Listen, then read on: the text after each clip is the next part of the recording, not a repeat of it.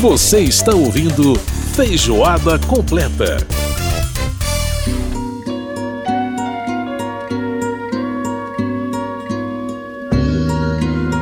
Muito bem, estamos de volta com Feijoada Completa desta semana. Lembrando sempre que você pode participar, mandar suas críticas, sugestões para nós. Nosso e-mail é o radio@câmara.leg.br. E também nosso WhatsApp 61999789080. Você está ouvindo ao fundo aí? Beijo partido. E digo, eu não gosto de quem me arruína em pedaços e Deus Pois é, né? O, Milton Nascimento, ele que é sempre gra gravou suas próprias músicas, mas também é um ótimo intérprete né, de músicas de outros compositores. Essa é versão do Beijo Partido aí dele, que é a música do Toninho Horta, grande Toninho Horta, né? Música maravilhosa. É a terceira faixa do álbum Minas. E fico longe de tudo que sei, não se fala mais nisso. Eu sei sensacional, né? Grande Bituca, beijo partido. Não deixe de conferir esse álbum Minas que é maravilhoso. Vamos pro nosso caldo cultural. Caldo Cultural, onde as artes têm vez e voz.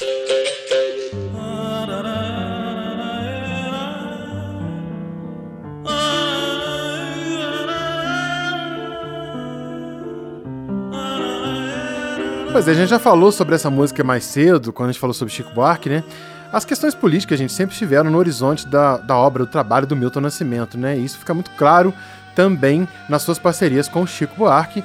Uma delas é essa linda versão de O Que Será Flor da Pele, uma canção que é maravilhosa, né? Nesse álbum Gerais, essa música tá realmente muito, muito bonita. Vamos ver o mesmo pedacinho. Aliás, esse vocal do Milton, né?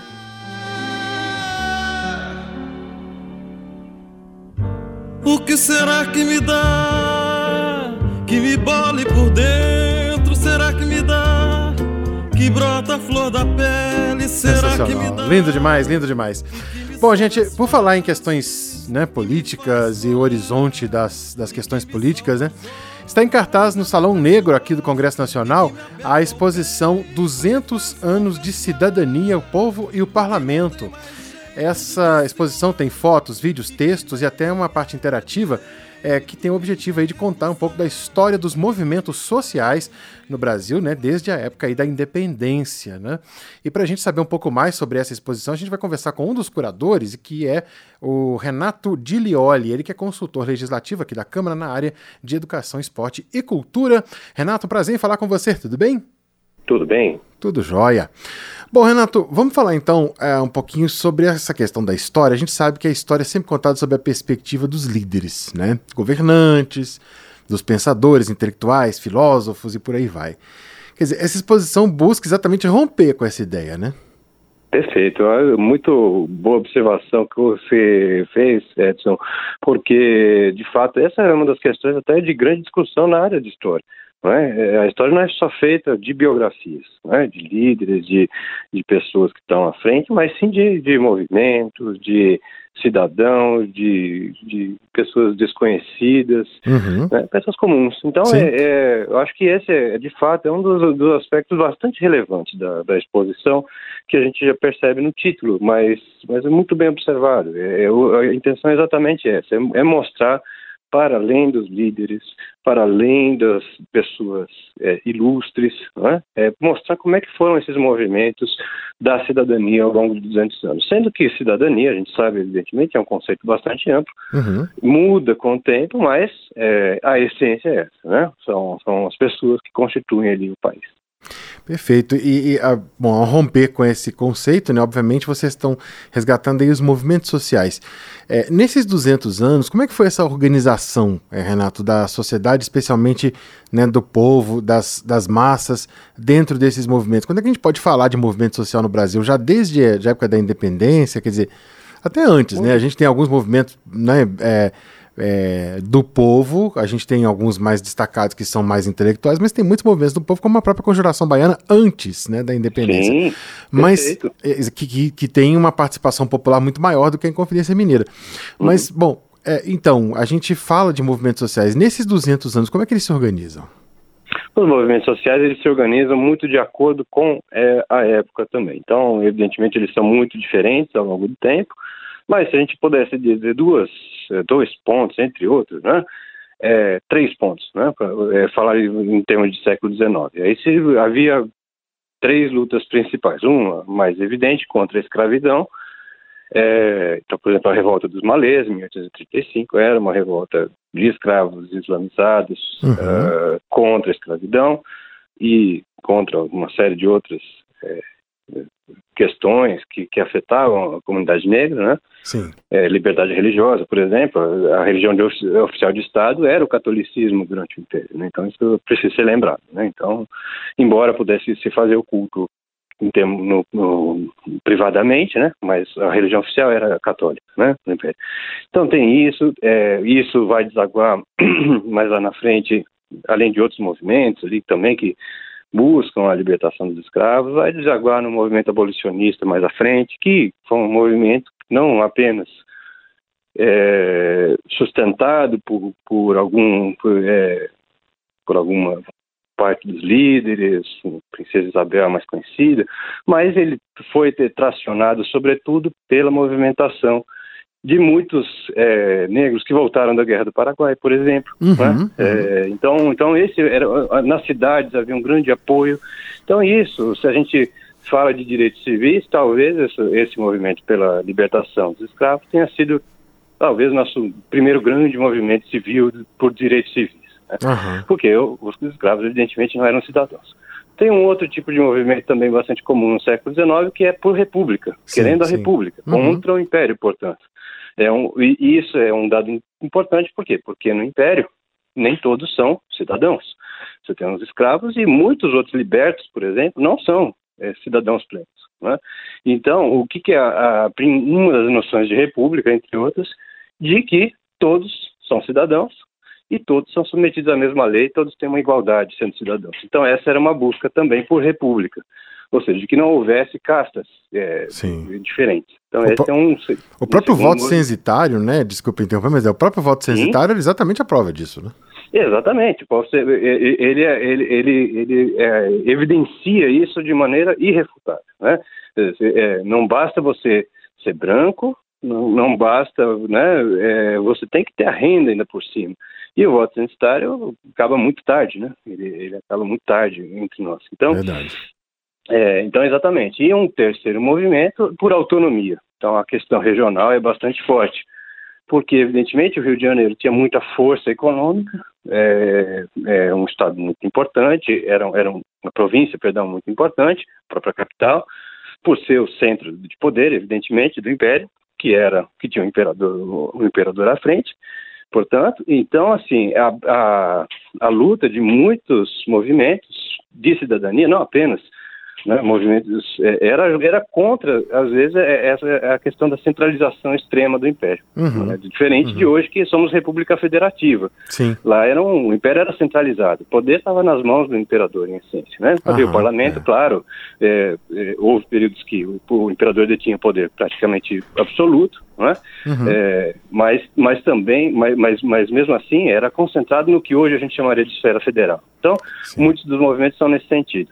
Depois, no século XX, aí são movimentos de cidadania mesmo, né? de aquisição de direitos. Basicamente, direitos ao trabalho, uhum. direitos à educação, direitos à saúde, depois dos anos 50, direito à aposentadoria, uhum. é, e, e, outros tantos, que são, são consolidados mesmo só em 1988.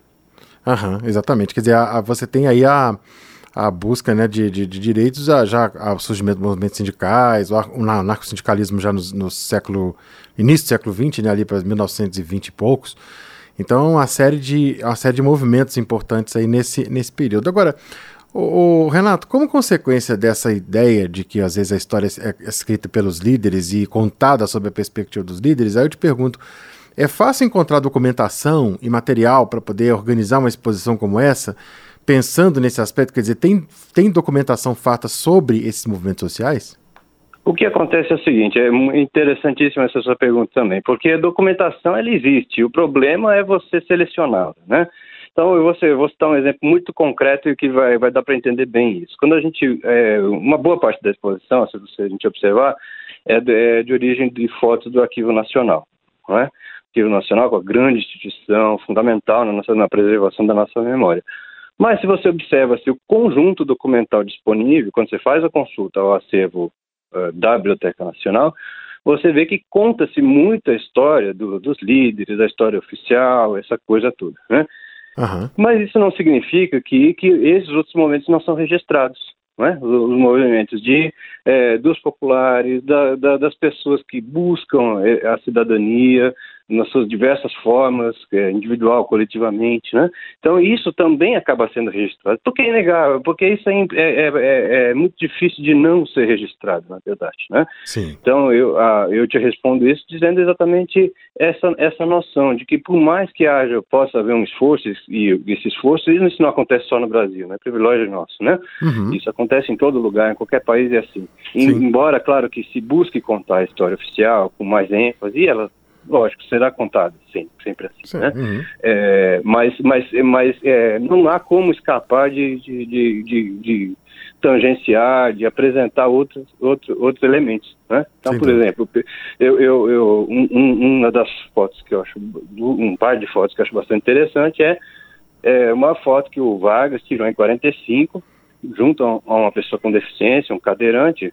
não era uma cadeira de rodas como a gente conhece hoje, mas era algo feito manualmente, né? Uhum, uhum. E ele tira uma outra foto com este mesmo, com esta mesma pessoa em 1951. Então é muito interessante. Interessante. É, é, é, é, fantástico, porque, quer dizer, quem que estavam fotografando quem? quem o, o, fotógrafo? O líder, o líder, uhum, o uhum. Vargas. Mas, ao ele, ele, os Vargas tinham uma memória impressionante e ele buscava, assim, foi, ele conhecia muitas vezes as pessoas. Então ele foi lá para a mesma pessoa. Uhum. Foi lá falar com a mesma pessoa seis anos depois. E isso, quer dizer, eles, não, eles estavam registrando o Vargas indo a essa pessoa, a, indo a uma pessoa com deficiência, né? Sim, é, sim. É, uhum. Conversando com ela. Mas aí, ao fazer esse registro, ele, isso mostra a situação daquela pessoa estava exatamente a mesma de seis anos antes. Uhum. Então, isso, com isso, a gente com, com, consegue observar é, um exemplo concreto disso que a gente está dizendo. A gente consegue perceber como é que foi. E a gente sabe que o movimento das pessoas com deficiência ele foi ganhando, tracionando. Tanto que nas décadas seguintes apenas se conseguiu uma série de direitos de acessibilidade, por sim, exemplo, que é, o, que é o que a gente conta. Tá, uhum. né? Então, assim, é, isso é um exemplo bem, bem, bem bem clássico, diria assim, disso que, disso que a gente está falando. Uhum. De que o registro oficial, claro, ele busca o líder, ele busca as, as, correntes mais, mais tradicionais, mas ele é, é, quase impossível ele não detectar outras coisas também. Então, é. na verdade, é uma questão do olhar. Exato. Se a gente já tem um olhar voltado para isso, a gente consegue perceber e, e, e, achar coisas interessantíssimas. Maravilha. E a exposição é isso, né, Renato? Trazendo aí documentos, fotos, né? E isso, temos vídeos, tem vídeos ali na, na, na, na na, na, é, naquela, naquela salinha ao lado que fica no, na parte do Senado também, uhum. que contam uma, um pouco da, da, exposição, outros elementos também. é? Então, temos um jogo também feito pelo, pelo, plenarinho aqui da Câmara dos Deputados. Né? Ah, legal. É um, um, jogo que vai, assim, você vai chegando, é pra, até chegar à independência, né? Então a pessoa vai optando por caminhos, então ela pode, por exemplo, proclamar a independência de Minas Gerais, aí o jogo para e retorna. Ah, né? legal. um exemplo assim concreto. Então tem isso também. A pessoa vai aprendendo tem... através do jogo, né? Muito legal. Exatamente. Aprende-se muito, é muito interessante, muito bem feito, né? Muito legal. E tem também, por exemplo, um, um, um, algumas fotos em, em, looping ali que são de campanhas eleitorais da, dos anos é, 50, 60, são muito interessantes também mostra uhum. um pouco como é que era a propaganda eleitoral. É muito legal, é muito... bem bacana. Então são, são, tem, temos os painéis, temos os vídeos, temos o jogo e temos também esse looping de, de, de fotos todas do Arquivo Nacional.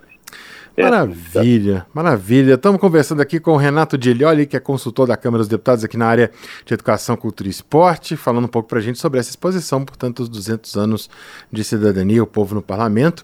Você pode conferir aqui no Congresso Nacional, no Salão Negro do Congresso Nacional, até o dia 30 de novembro. Então, fique ligado. E você que vem a Brasília, pessoal, eu sei que todo mundo, né? Muita gente gosta de visitar Brasília por questões cívicas, de conhecer um pouco da história do país, também conhecer, fazer, conhecer os monumentos, o Congresso e tudo. Então, se você vier a Brasília, se você é daqui, não deixe de conferir a exposição, portanto, que está aqui no Salão Negro do Congresso Nacional. Renato Dilioli, muito obrigado por participar com a gente aqui do nosso programa. grande abraço para você e muito sucesso aí no trabalho. Tá, Joia, só fazer um recado final aqui, claro. lembrando que, a, que, o, que o Cura é, foi uma, é uma exposição conjunta com o Senado Federal Sim. e o colega que fez a curadoria comigo foi o Silvio Costa, que é lá do Museu Histórico do Senado, tá, fazer esse registro. Ah, maravilha. Tá aí feito o registro, portanto, Silvio Costa do, do Senado, é, que é, portanto, um dos os dois, né? O Renato e o Isso. Silvio são os curadores dessa exposição. Correto. Renato, muito obrigado e um grande abraço. Um abraço, convido a todos a virem ver a exposição. Tá, João. Grande obrigado. abraço, tchau, tchau. Muito bem, a gente ouviu a participação do Renato Dilioli conversando com a gente, ele que é consultor da Câmara e é um dos curadores dessa exposição que você pode conferir até o dia 30 aqui no Salão Negro do Congresso Nacional, até 30 de novembro.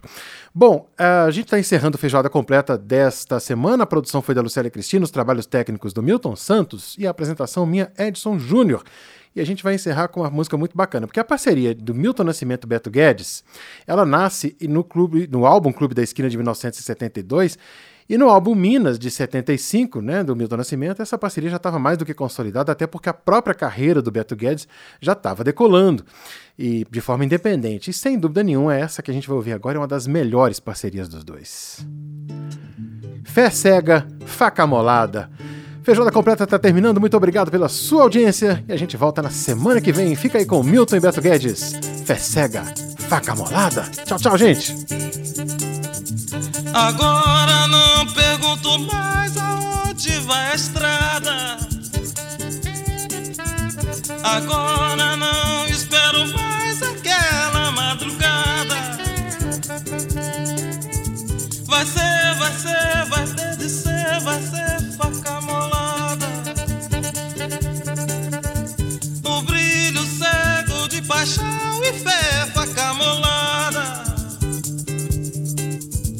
Deixar a sua luz brilhar e ser muito tranquilo. Deixar o seu amor crescer e ser muito tranquilo. Brilhar, brilhar, acontecer, brilhar, faca molada.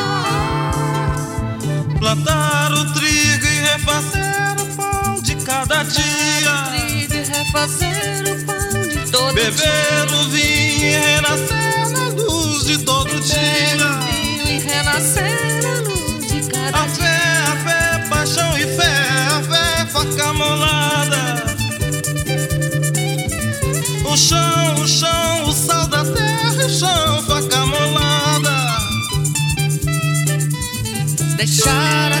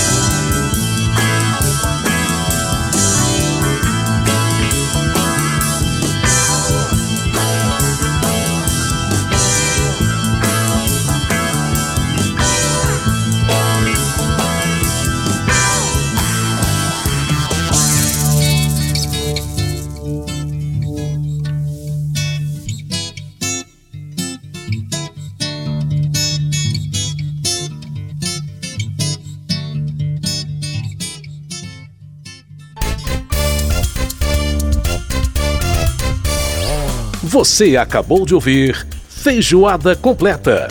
Música e informação com tempero especial para fechar os trabalhos da semana.